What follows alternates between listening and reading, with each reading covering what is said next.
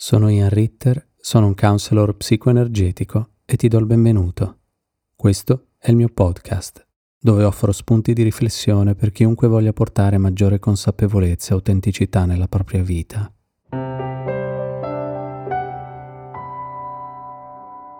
Nell'episodio di oggi parlerò di quella voce che quasi tutti abbiamo nella testa e che più o meno costantemente ci corregge, ci critica e ci rimprovera Può andare dall'essere un'occasionale presenza un po' fastidiosa a diventare una figura assillante che condiziona la nostra vita in ogni contesto di essa.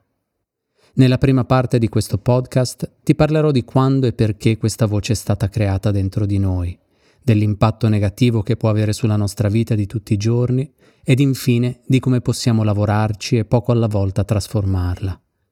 Ti porterò anche due esempi di persone con le quali ho affrontato questa tematica e ti parlerò della tecnica che uso quotidianamente in casi come questi e che potrebbe tornare utile anche a te. Buon ascolto. Questa voce autosvalutante che sembra accompagnarci da sempre ha diversi nomi. I due più utilizzati sono giudice interiore e superego. Poiché rappresentano la stessa cosa, mi sentirai utilizzare questi due termini indifferentemente nel corso del podcast. Non ce ne rendiamo conto, ma il giudizio su noi stessi è forse la principale fonte di malessere e di insoddisfazione nella vita di una persona. Il superego, essendo la parte di noi che è da sempre alla ricerca delle nostre mancanze e difetti, crea una condizione interiore che ci porta ad essere in opposizione a noi stessi ed il lavoro su questa parte è importantissimo, perché fin tanto che siamo in conflitto con noi stessi, non possiamo essere in pace con noi stessi. Per questo motivo ti invito ad ascoltare anche l'episodio intitolato Guerra e pace interiore. Siamo spesso convinti che ciò che ci fa soffrire nella vita sia quell'insieme di situazioni che vorremmo andassero in una determinata maniera, ma che però vanno storte rispetto alle nostre aspettative quella relazione che non funziona, quella situazione lavorativa che non va come vorremmo, quella condizione di salute che non migliora, i soldi che non bastano e via discorrendo. Laddove è normale che queste situazioni ci possano creare apprensione, ciò che trasforma una preoccupazione in malessere è come noi viviamo queste situazioni, ovvero il nostro stato d'animo ed il tipo di significato che diamo a queste condizioni di vita quotidiana in relazione a chi noi siamo. Quindi, nel caso di una relazione che non sta andando bene, abbiamo l'opportunità di prendere atto di come questa situazione ci sta facendo sentire, di come possano essere venute a crearsi queste condizioni e a cosa potremmo fare per cambiarle in meglio, se lavorando sulla relazione oppure se concludendola perché ha fatto il suo tempo. Questo sarebbe l'approccio più efficiente ed equilibrato, Ciò che però accade è che c'è una parte di noi che inizia ad esprimere valutazioni e giudizi sul nostro valore personale e sul perché questa situazione si è venuta a creare.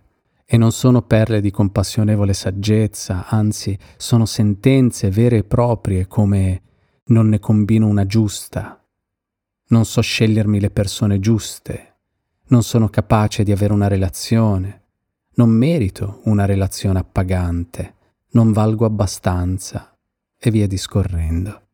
Quindi sulla base di una situazione esterna c'è una parte di noi che internamente esprime valutazioni negative personali su noi stessi. Ognuno di questi verdetti è una picconata che va a demolire sempre un po' di più la nostra autostima. E poiché il 95% della nostra attività cerebrale avviene a livello inconscio, se moltiplichiamo questo tipo di dialogo interno per tutte quelle situazioni della nostra vita che non vanno per il meglio, possiamo avere un'idea del livello di tormento continuo al quale sottoponiamo noi stessi quotidianamente. Se prestiamo attenzione, tutti possiamo riconoscere questa voce, ed ognuno di noi ne ha una che in certi casi può semplicemente esprimere un occasionale rimprovero. Al contempo, il nostro giudice interiore può essere una presenza crudele e profondamente dannosa, che come un martello pneumatico costantemente ci critica, ci ridicolizza e ci giudica. Quanto più questa figura interiore è presente ed intensa, tanto più è l'impatto che ha sul nostro stato di benessere a livello mentale, emozionale e fisico. Ma vediamo come e perché questa voce è venuta a crearsi. La maggior parte degli psicologi concorda sul fatto che le radici di questo giudice interiore possono essere trovate nella nostra infanzia. Il padre fondatore della psicanalisi, Sigmund Freud, ha spiegato la formazione di questa voce, che lui ha chiamato superego, come un processo nel quale da bambini abbiamo interiorizzato i comportamenti delle nostre figure adulte di riferimento, ed in particolare quella dei nostri genitori. E questa può essere una semplice voce un po' fastidiosa che ogni tanto ci stuzzica con frasi come certo che potevi farlo meglio, oppure sicuro di stare lavorando abbastanza, o cosa stai facendo della tua vita. Così come può essere un'entità crudele ed autoflagellante che sadisticamente ci punisce ed opprime con frasi come non vali niente, è tutta colpa tua, o sei un fallimento. Spesso queste frasi le abbiamo sentite durante la nostra infanzia perché un genitore, un insegnante, un membro della famiglia o un qualsiasi altro adulto di riferimento le ha rivolte ripetutamente verso di noi. Ma non necessariamente, perché potremmo anche aver tratto noi queste conclusioni sulla base del loro comportamento nei nostri confronti. Un'altra possibile causa di questa voce è l'aver potuto osservare un adulto rivolgere questo tipo di dura critica verso se stesso ed aver imparato da lui. E poiché i bambini imparano per imitazione, non per educazione, anche se i nostri genitori hanno tentato di rivolgere a noi frasi amorevoli, ma rivolgevano a se stessi frasi giudicanti, noi abbiamo imparato che è con quest'ultima modalità che ci si rivolge a se stessi.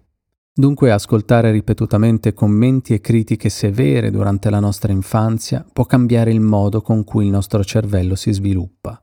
Interiorizziamo questo linguaggio austero che diventa il nostro giudice interiore ed il filtro attraverso il quale vediamo il mondo man mano che evolviamo da bambini in adulti. Crescendo tutti sviluppiamo dentro di noi diverse figure, come un cast di personaggi che abitano al nostro interno, ognuno può avere dentro di sé una figura genitoriale che assume l'aspetto ed i comportamenti che abbiamo vissuto da piccoli. Poiché nostro padre è il primo uomo con il quale abbiamo mai avuto a che fare, a lui è ispirato il personaggio con energia maschile che abita dentro di noi, e lo stesso vale per nostra madre. Quindi su di loro sui loro atteggiamenti e i loro modi di trattare se stessi, andiamo a creare queste figure che popolano il nostro inconscio. Se dunque abbiamo avuto un genitore particolarmente severo che magari ci ha trasmesso che bisogna essere duri con se stessi per ottenere risultati nella vita, allora noi assimileremo la stessa credenza ed inizieremo ad essere duri con noi stessi. Dunque il superego di un bambino, più che sul modello del genitore, è di fatto costruito sul superego del genitore. E questo ci permette di comprendere una cosa importante, ovvero che questo superego è il mezzo attraverso il quale vengono passati tutti quei principi e giudizi che si sono tramandati di generazione in generazione. Dunque i nostri genitori li avranno appresi dai nostri nonni e via discorrendo lungo la nostra discendenza familiare. Quindi da un lato il nostro superego è una tradizione familiare, una testimonianza dell'appartenenza alla nostra dinastia. Dall'altro svolge la funzione della nostra coscienza, aiutandoci a sostenere il nostro senso di moralità ed allontanamento dagli aspetti tabù della vita per come sono stati tramandati all'interno della nostra famiglia. Quando eravamo bambini piccoli, eravamo completamente dipendenti dai nostri genitori e dal nostro ambiente familiare. Erano la nostra unica fonte di cibo, rifugio, amore ed attenzioni. Per quanto sicuro fosse l'ambiente domestico, da bambini eravamo comunque focalizzati sull'assicurarci la nostra sopravvivenza. Per sentirci al sicuro, dunque, abbiamo implementato tutti i comportamenti necessari per far sì che gli altri ci accettassero. Questo ha comportato scendere a compromessi, non potendo esprimere appieno la nostra essenza, ma accettando quegli espedienti che sentivamo ci avrebbero permesso di sopravvivere nella relazione familiare ed ottenere quelle cose di cui avevamo più bisogno. In modo da far fronte al nostro bisogno di sentirci al sicuro come bambini, ci siamo dovuti adattare al nostro ambiente.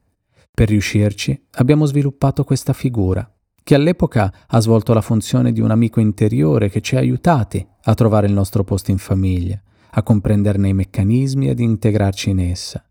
Con il tempo, Il nostro superego è diventato la nostra connessione con quegli standard che ci facevano sentire al sicuro, ci facevano sentire abbastanza, ci facevano sentire accettati, buoni e giusti. Per farlo dovevamo accontentare i nostri genitori, dunque dare la precedenza alle loro aspettative piuttosto che ai nostri reali bisogni. Ed è lì che si è sviluppato il giudice interiore. Se i nostri genitori volevano silenzio e fare rumore avrebbe voluto dire indisporli, allora dovevamo imparare a rimproverare noi stessi se facevamo cadere rumorosamente un giocattolo. Oppure se i nostri genitori erano infastiditi dalla confusione, abbiamo imparato a rimproverare noi stessi se non facevamo le cose con sufficiente rigore. Questo ci garantiva la loro soddisfazione e dunque la nostra sopravvivenza.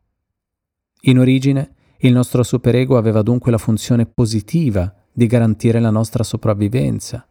Questo includeva non solo l'identificare eventuali pericoli all'interno del nostro ambiente domestico e quali comportamenti adottare per scongiurarli, ma anche di dare un senso a ciò che ci accadeva intorno, in particolare attraverso la creazione di narrative riguardanti noi stessi e gli altri che rendevano gli eventi tollerabili. Per esempio, bambini che non si sono sentiti amati, che sono stati costantemente criticati o che sono stati vittime di abuso, hanno la tendenza ad incolpare se stessi piuttosto che i loro genitori, perché il bambino dipende completamente da mamma e papà per la sua sopravvivenza Un'accettazione a livello conscio del comportamento ingiusto, crudele o incompetente del genitore è semplicemente troppo devastante. È molto più sicuro per la psiche del bambino rivolgere la critica internamente piuttosto che verso l'esterno, dunque incolpando se stesso per le sventure che gli sono capitate. Ma questo, che è un funzionale meccanismo di sopravvivenza nell'infanzia, può trasformarsi in un handicap debilitante in età adulta. Questi ripetuti rimproveri, declinati in base alla situazione familiare di ognuno, diventano dei sistemi di credenze su cui basiamo il nostro senso di valore personale. E poiché quotidianamente ripetiamo a noi stessi questi ritornelli autosvalutanti, diventano la colonna sonora che gira costantemente in sottofondo, spesso senza che nemmeno ce ne rendiamo conto.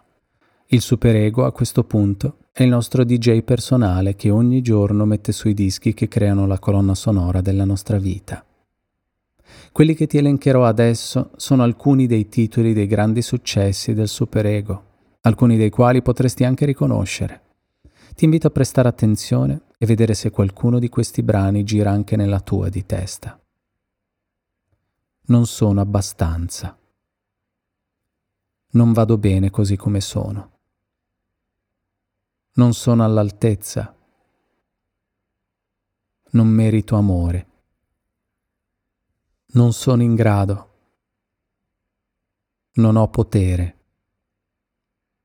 non merito una relazione, non piaccio a nessuno, non sono capace, non sono desiderabile, sono imperdonabile. La mia vita è insignificante sono un errore, sono una delusione. E questi solo per menzionarne alcuni. Come puoi ben constatare, non è una colonna sonora piacevole, poiché il giudice interiore è quell'aspetto di noi che ci rammenta costantemente di queste credenze, che alimentano il nostro senso di colpa, la paura e la vergogna. L'impatto negativo di questi sistemi di credenze sul nostro corpo e la nostra psiche è profondo e può includere stress, ansia, panico, depressione, dolore emozionale, autolesionismo, disordini alimentari, alcolismo, abuso di droghe e altre dipendenze solo per menzionarne alcuni. Naturalmente è difficile rivolgere costantemente certe affermazioni verso noi stessi e non farlo con gli altri. Dunque questo giudice interiore, quando è particolarmente attivo, condiziona anche i nostri rapporti, compromettendo relazioni e inducendo uno stato di disconnessione dagli altri, oltre che da noi stessi. E questa voce per operare non solo usa la critica, la condanna, l'accusa e il rifiuto, ma spesso implementa anche degli strumenti più subdoli, come l'uso della motivazione, dei consigli, dei suggerimenti, delle domande o anche della lode ognuno di questi può essere utilizzato per portare dei giudizi velati ed esortarci ad essere qualcosa di diverso da ciò che siamo. Ed il superego è molto bravo ad adattarsi alle circostanze per riuscire a fare il suo lavoro. Questa dinamica è ben rappresentata da questa esperienza condivisa da una donna che chiameremo Silvia. Silvia racconta Avevo sei anni e volevo iscrivermi ad un concorso di canto. Mia madre, una donna insicura che a sua volta aveva sempre paura di fare figuracce davanti agli altri, mi dissuase, dicendomi di lasciar perdere che si sarebbero fatti solo beffa di me. Come bambina ho interiorizzato questa paura di salire su un palco o anche solo di essere troppo visibile, diventando terrorizzata all'idea di apparire in pubblico e di essere ridicolizzata. Solo dopo molti anni e tanto lavoro di crescita personale nel quale ho affrontato questa paura, sono riuscita a superarla. Ho dovuto convincere questa parte di me, il giudice interiore, che con sufficiente preparazione sarebbe andato tutto bene. Se mi fossi allenata abbastanza ce l'avrei fatta senza fare figuracce. Nonostante il giudice si fosse calmato un po', continuava comunque a giudicarmi, trovando sempre qualcosa che non andava nelle mie esibizioni o anche se dovevo parlare ad un gruppo di colleghi al lavoro. Ero sempre eccessivamente preoccupata di cosa gli altri pensassero di me e c'era ancora quella paura che si sarebbero fatti beffa di me se avessi mostrato le mie doti artistiche. Da bambina ero pronta a salire su quel palcoscenico e condividere i miei talenti senza riserve o preoccupazione di cosa gli altri avrebbero pensato di me, ero spontanea e libera. Quando è stato introdotto nella mia testa il pensiero che qualcuno avrebbe potuto trovare la mia esibizione ridicola, ho sviluppato un'ipersensibilità come gli altri mi avrebbero percepita. Sono esperienze come questa che portano il giudice interiore a mettere radici dentro di noi. Non sono più stata la stessa da allora. Non ho più avuto la stessa capacità di esprimere me stessa con naturalezza. Anzi, ho iniziato a sentire che c'era qualcosa di sbagliato in me e nel mio modo di esprimermi. Era qualcosa che doveva essere giudicato. Nel mio caso, il mio giudice interiore voleva aiutarmi proteggendomi dal rischio di essere derisa dagli altri. Di conseguenza mi scoraggiava in continuazione e su quanti più fronti possibili, ma più passava il tempo, più erano gli aspetti della mia vita sui quali il mio superego mi giudicava. Una volta diventata adulta, il mio giudice era diventato implacabile, trovando difetti in tutto quello che facevo e facendomi sentire che non valevo abbastanza. Grazie a questa condivisione di Silvia, comprendiamo come ponendo l'accento su tutti i nostri percepiti difetti e mancanze, il giudice interiore a modo suo è convinto di starci aiutando. Se ci scoraggia dal provare a fare qualcosa, come invitare una persona che ci piace ad uscire, fare un'esibizione o avviare una nuova attività, potrebbe farlo dicendoci che falliremo. Ci vuole impedire di provare, non per cattiveria, ma per proteggerci, perché così non rischiamo di farci del male o di renderci ridicoli o di fallire. Forse è qui che molti dei primi giudizi sono nati, un genitore che ci ha scoraggiati dal fare qualcosa perché stava proiettando le proprie ansie su di noi. Come un genitore mosso dalle proprie insicurezze infantili, il giudice interiore si traveste da adulto, da parte più matura, più saggia, più ragionevole e protettiva. Ma poiché è mosso dalla paura più che dall'amore, Anziché darci un senso di tranquillità, l'impatto che ha su di noi è di un senso di stress e di insicurezza.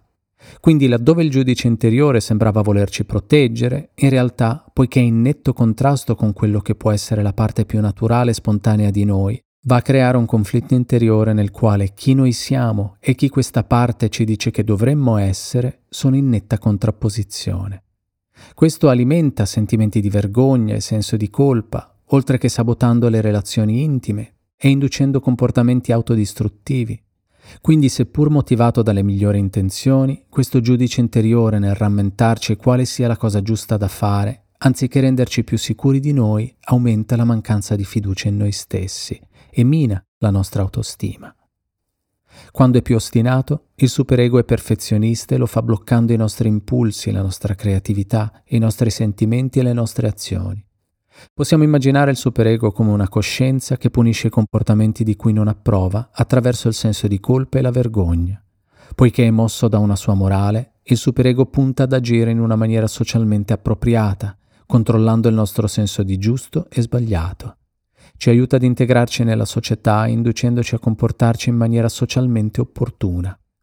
Il giudice interiore ha però anche il potere di farci sentire un'ansia costante. Se è presente in modalità ipervigile, allora è incessantemente impiegato ad individuare pericoli per la nostra salute fisica e psicologica, diventando catastrofista, esagerando ed amplificando gli aspetti negativi e minimizzando il buono che c'è nelle nostre vite. Nelle sue forme più estreme può portarci ad interpretazioni paranoiche di comportamenti altrui, attribuendo intenti negativi alle parole e ai gesti degli altri, creando l'aspettativa di una punizione o di un allontanamento da parte degli altri. Questa ipersensibilità a ciò che potrebbe andare storto può generare un'ansia cronica e ci sono diversi studi che hanno collegato stati ansiosi con la presenza di voci critiche interiori. Possiamo andare avanti una vita senza nemmeno renderci conto che questa voce esiste dentro di noi. Fintanto che ne ignoriamo l'esistenza, potremmo essere convinti che siamo semplicemente fatti così, che sia la nostra personalità e come la nostra mente operi naturalmente. Ma quando arrivano momenti di disagio e magari ci rivolgiamo ad una figura terapeutica per cercare di capire i motivi di questo malessere, allora qualcuno che ci osserva da fuori potrebbe iniziare a farci notare aspetti di come ci esprimiamo nei confronti di noi stessi.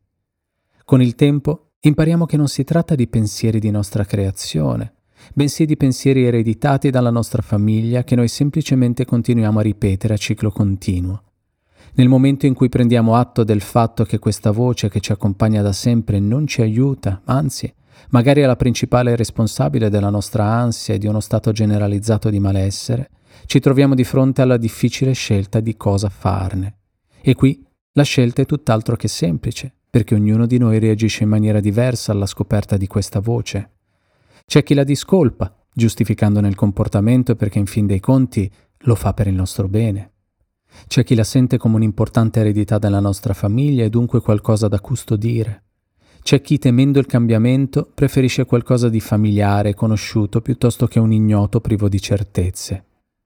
C'è chi resta affezionato ad una voce paterna o materna e pertanto si fa guidare dalla nostalgia. C'è chi ha paura di non meritare di stare meglio e dunque si costringe a restare in una condizione di malessere. C'è anche chi non cambia per una sorta di lealtà nei confronti della propria famiglia, poiché questa voce l'abbiamo imparata da loro, abbandonarla sarebbe un po' come tradire una tradizione che si tramanda da generazioni. Ci sono tanti modi con cui possiamo lasciare che questo giudice interiore continui il suo operato indisturbato, e non è finché prendiamo pienamente atto di quanto danno sta facendo al nostro benessere psicofisico che troviamo le risorse per iniziare a mettere in atto un cambiamento. Quando scegliamo di attuarlo, una delle prime reazioni che possiamo avere nei confronti di questa voce è quella di trattarlo come un nemico da combattere e sopraffare. Un approccio di questo tipo però per quanto comprensibile può essere controproducente. Non solo richiede un importante investimento energetico, ma qualsiasi situazione nella quale saremo impegnati in una battaglia non potrà portarci pace. Un'altra reazione potrebbe essere quella di semplicemente ignorare questa voce, comportandoci come se non ci fosse. Un problema di questo approccio è che nel cercare di ignorarla smettiamo di farci caso e fondamentalmente non cambia nulla, perché questa voce continua indisturbata a parlarci a livello inconscio e gli effetti delle sue parole sono comunque percepiti sul piano fisico, psicologico ed emozionale. Dunque qual è il modo migliore per trasformare questa parte di noi? La modalità che negli anni ho trovato più efficace si svolge in tre fasi che ho classificato identificazione, disidentificazione e reidentificazione. Partiamo dalla prima fase, quella di identificazione. Durante questa fase il lavoro consiste nel riconoscere il superego. Alcuni di noi potrebbero essere completamente ignari dell'esistenza di questo giudice interiore il primo passo, dunque, è quello di identificare questa voce dentro di noi, partendo da come si esprime. Potremmo fare una lista del suo vocabolario più utilizzato, delle sue frasi tipiche, ma anche del tipo di voce che può avere, dell'età, del genere e anche visualizzandone l'aspetto fisico. Questa fase richiede tempo naturalmente perché ci dobbiamo mettere nell'ordine di idee di essere degli osservatori imparziali che semplicemente prestano attenzione a questa voce che periodicamente fa capolino e ci dice determinate cose. Man mano che restiamo in ascolto di ciò che dice e come lo dice, iniziamo anche a prestare attenzione a come ci fa sentire. L'impatto che queste frasi hanno su di noi è fondamentale perché ci aiuta a prendere pienamente atto dell'effetto negativo di questa voce sul nostro benessere psicofisico. Una volta che abbiamo identificato questa parte di noi e le sue espressioni tipiche, passiamo alla seconda fase, quella di disidentificazione, nella quale facciamo un gesto consapevole per prendere le distanze da questa voce. Già il semplice fatto di notare in maniera più distaccata le sue parole ci ha permesso di iniziare a disidentificarci da questa voce, poiché nell'osservarla creiamo separazione tra noi ed essa. Ma in questa seconda fase assumeremo un ruolo più attivo in questo senso, affermando anche in modo più deciso che ciò che afferma non è la nostra verità. Dunque, poiché il nostro superego andrà comunque avanti a ripetere le sue cose anche ora che lo stiamo osservando, in questa seconda fase, ogni volta che ci accorgeremo che questa voce ha espresso uno dei suoi giudizi, noi internamente diremo a noi stessi che ciò che afferma quella voce non è vero e non lo crediamo veramente. Per questa operazione coinvolgeremo una nuova parte di noi che prenderà una posizione netta. Questa nuova figura è una parte adulta ma diversamente dal superego è comprensiva, amorevole e non giudicante. È quella voce di cui avremmo sempre avuto bisogno, che ci incoraggia, che ci sostiene e che ci ricorda delle nostre qualità anziché dei nostri difetti. Idealmente è quella voce adulta che poco alla volta vorremmo prendesse il posto del giudice interiore. In questa fase è necessario prestare attenzione a noi stessi, portando consapevolezza e ascolto a ciò che avviene dentro di noi. Questo comporta essere presenti, aperti e ricettivi a ciò che si muove non solo a livello dei nostri pensieri, ma anche a livello corporeo, poiché ciò che scopriremo è che ciò che diciamo noi stessi ha un impatto anche a livello fisico. Ci accorgeremo che quando rivolgiamo parole giudicanti verso noi stessi, queste provocano tensione, contrazione e disagio nel nostro corpo, inducono stress, ansia e malessere sul piano emozionale, inibendo la creatività, la spontaneità e il libero fluire del nostro sentire. Diversamente, nel momento in cui rivolgeremo parole compassionevoli verso noi stessi, l'impatto sul nostro corpo sarà di rilassamento, leggerezza ed un senso di maggiore benessere. Infine, la terza fase, quella di reidentificazione, è quella nella quale diamo a noi stessi una conferma di quello che è il nostro reale valore a prescindere da quelli che possono essere stati i giudizi del nostro passato. In questa fase ci occupiamo attivamente di ripetere a noi stessi quella che sappiamo essere la verità su di noi e sulle nostre qualità, in modo da rinforzare il nostro senso di valore e darci l'opportunità di esprimere sempre più il nostro pieno potenziale. Per qualcuno di noi potrebbe essere necessario andare a cercare le nostre qualità, perché potremmo non esserne consapevoli. Da questo punto di vista, la nostra conoscenza delle frasi preferite del giudice interiore ci permetterà di comprendere quali sono le parole che abbiamo più bisogno di sentire, semplicemente ribaltando quei giudizi che abbiamo ascoltato negli anni. Se quindi la frase preferita del nostro superego era non valgo abbastanza, la frase che andremo a ripetere a noi stessi potrebbe essere sono una bella persona, oppure vado bene così come sono. Questo tipo di affermazione, affiancata da tecniche specifiche, può avere effetti molto profondi in tempi anche piuttosto brevi. Facciamo dunque un esempio per mostrare queste tre fasi nel caso di un mio cliente che chiameremo Giorgio. Giorgio si rivolge a me perché soffre di ansia, che si è intensificata dopo che ha cambiato lavoro e gli è stato assegnato un ruolo di maggiore responsabilità. Quest'ansia, oltre a farlo vivere con un malessere quasi costante, compromette anche la sua resa lavorativa, portandola ad essere meno produttivo, a ritardare le scadenze e a temere di poter essere licenziato. Si rivolge a me perché vuole eliminare questo disturbo e tornare ai livelli di efficienza di una volta. Nel corso delle prime sedute apprendo che Giorgio ha avuto un padre molto severo ed esigente. Era convinto che nella vita si dovesse lavorare tanto e lavorare duro in ogni situazione per ottenere il massimo dei risultati possibili. Questo ha insegnato a Giorgio ad essere molto esigente ed ipercritico con se stesso, caratteristica che ha sin da piccolo, tant'è che più volte mi ripete con orgoglio Sono fatto così, se faccio una cosa la devo fare alla perfezione. Man mano che approfondiamo questa sua caratteristica, scopriamo che Giorgio ha un rapporto di amore e odio con questa parte di sé che qualsiasi cosa faccia gli ripete che non sta facendo abbastanza e lo esorta a dare di più. Nei momenti migliori la sente come un sostegno che lo sprona a dare il massimo. In altri è una voce crudele ed ingiusta che sottolinea tutte le sue mancanze e non gliene fa passare una. A questo punto invito Giorgio ad ascoltare con attenzione questa voce nel corso dei giorni e a scriversi tutto quello che gli dice. Nella seduta successiva mi fa l'elenco di tutte le frasi che questa voce gli ripete da sempre nel corso della sua vita. Lo accompagno in uno stato di rilassamento e lo guido in una visualizzazione nella quale gli chiedo se quella che sente è una voce di uomo o di donna. Giorgio mi parla di una voce maschile di mezz'età. Lo invito ad immaginare di andare ad incontrare questa voce e descrivermi che aspetto ha. Lui mi racconta di vedere suo padre, molto più giovane di adesso, che con volto duro e fare severo lo rimprovera per tutto ciò che non è in grado di fare.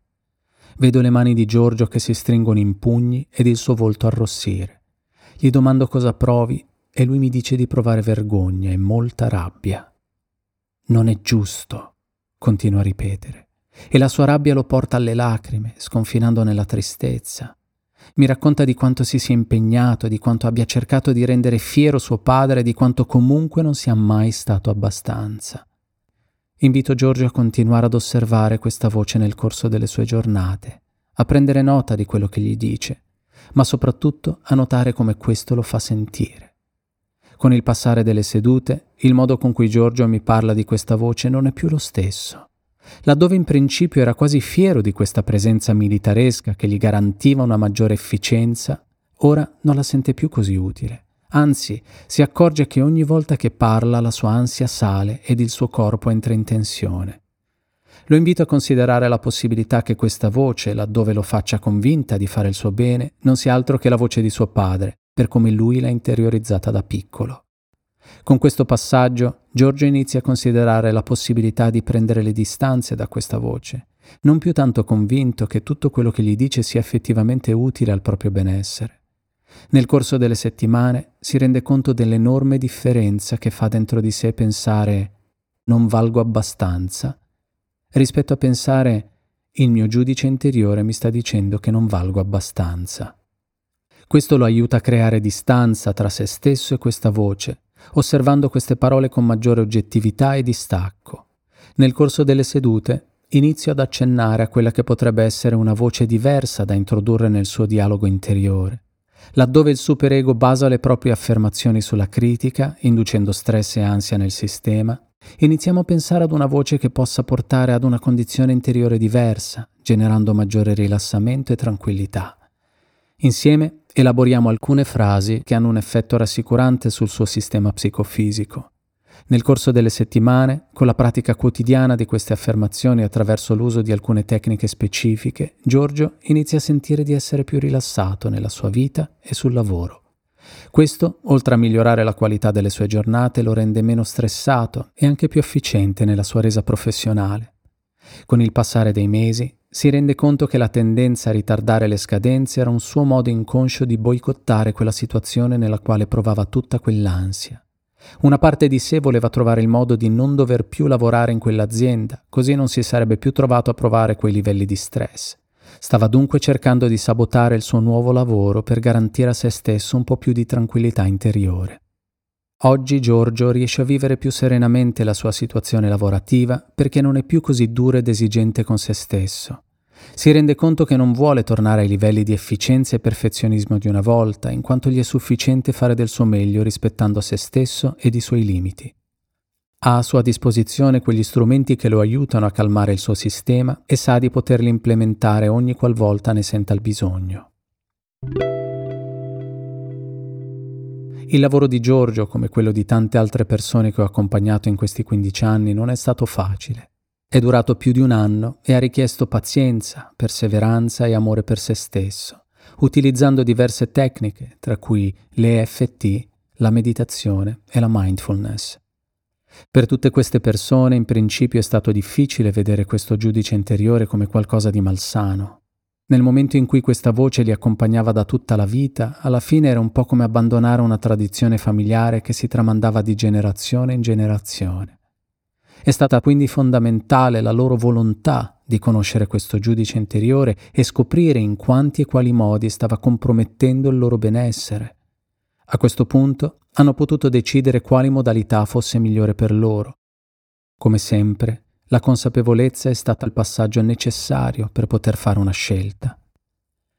Diventare adulti non comporta solo l'aspetto anagrafico compiendo 18 anni, ma consiste piuttosto nello scegliere cosa dei nostri genitori vogliamo tenere con noi e cosa vogliamo lasciare a loro. Non è amore quello che dimostriamo alla nostra famiglia nel momento in cui facciamo nostro ogni singolo comportamento e modalità che da loro possiamo aver ereditato. Magari possiamo vederla come una forma di lealtà nei loro confronti, ma certo non la è nei confronti di noi stessi. Questo non vuol dire necessariamente tagliare i legami con la nostra famiglia, però vuol dire scegliere la strada giusta per noi, quella che ci porterà a vivere con maggiore pace e serenità la nostra vita, onorando il nostro passato, ma onorando ancora di più noi stessi, i nostri bisogni e ciò di cui abbiamo più bisogno per essere felici. Nel momento in cui abbiamo ancora delle resistenze nei confronti del lasciare andare questa voce giudicante, la domanda più importante che possiamo fare a noi stessi è tratterei mai così una persona che amo? Siamo disposti a rivolgere a noi stessi parole dure e severe, ma saremmo disposti a farlo con un bimbo, con un'amica del cuore, con una persona anziana alla quale vogliamo bene. Se ci fermiamo per un attimo a chiederci se saremmo disposti a rivolgere queste parole alle persone che più amiamo, ci renderemmo conto che questo non lo faremmo mai, perché causeremmo loro tanta, troppa sofferenza. È dunque solo nel momento in cui ci rendiamo conto della quantità di malessere che causiamo a noi stessi che possiamo anche trovare la compassione e la motivazione per scegliere di agire diversamente. È ancora una volta una scelta basata sul cuore più che sulla mente. Non ultimo, è la scelta consapevole di ciò che potremo tramandare ai nostri figli, che da noi impareranno a vivere la loro vita, osservando i nostri comportamenti e facendoli loro. Quindi se non per noi stessi, vale decisamente la pena di farlo per loro. Se senti il bisogno o il desiderio di cominciare o continuare un percorso di crescita personale, puoi farlo scrivendomi dal sito www.ianritter.com. A presto.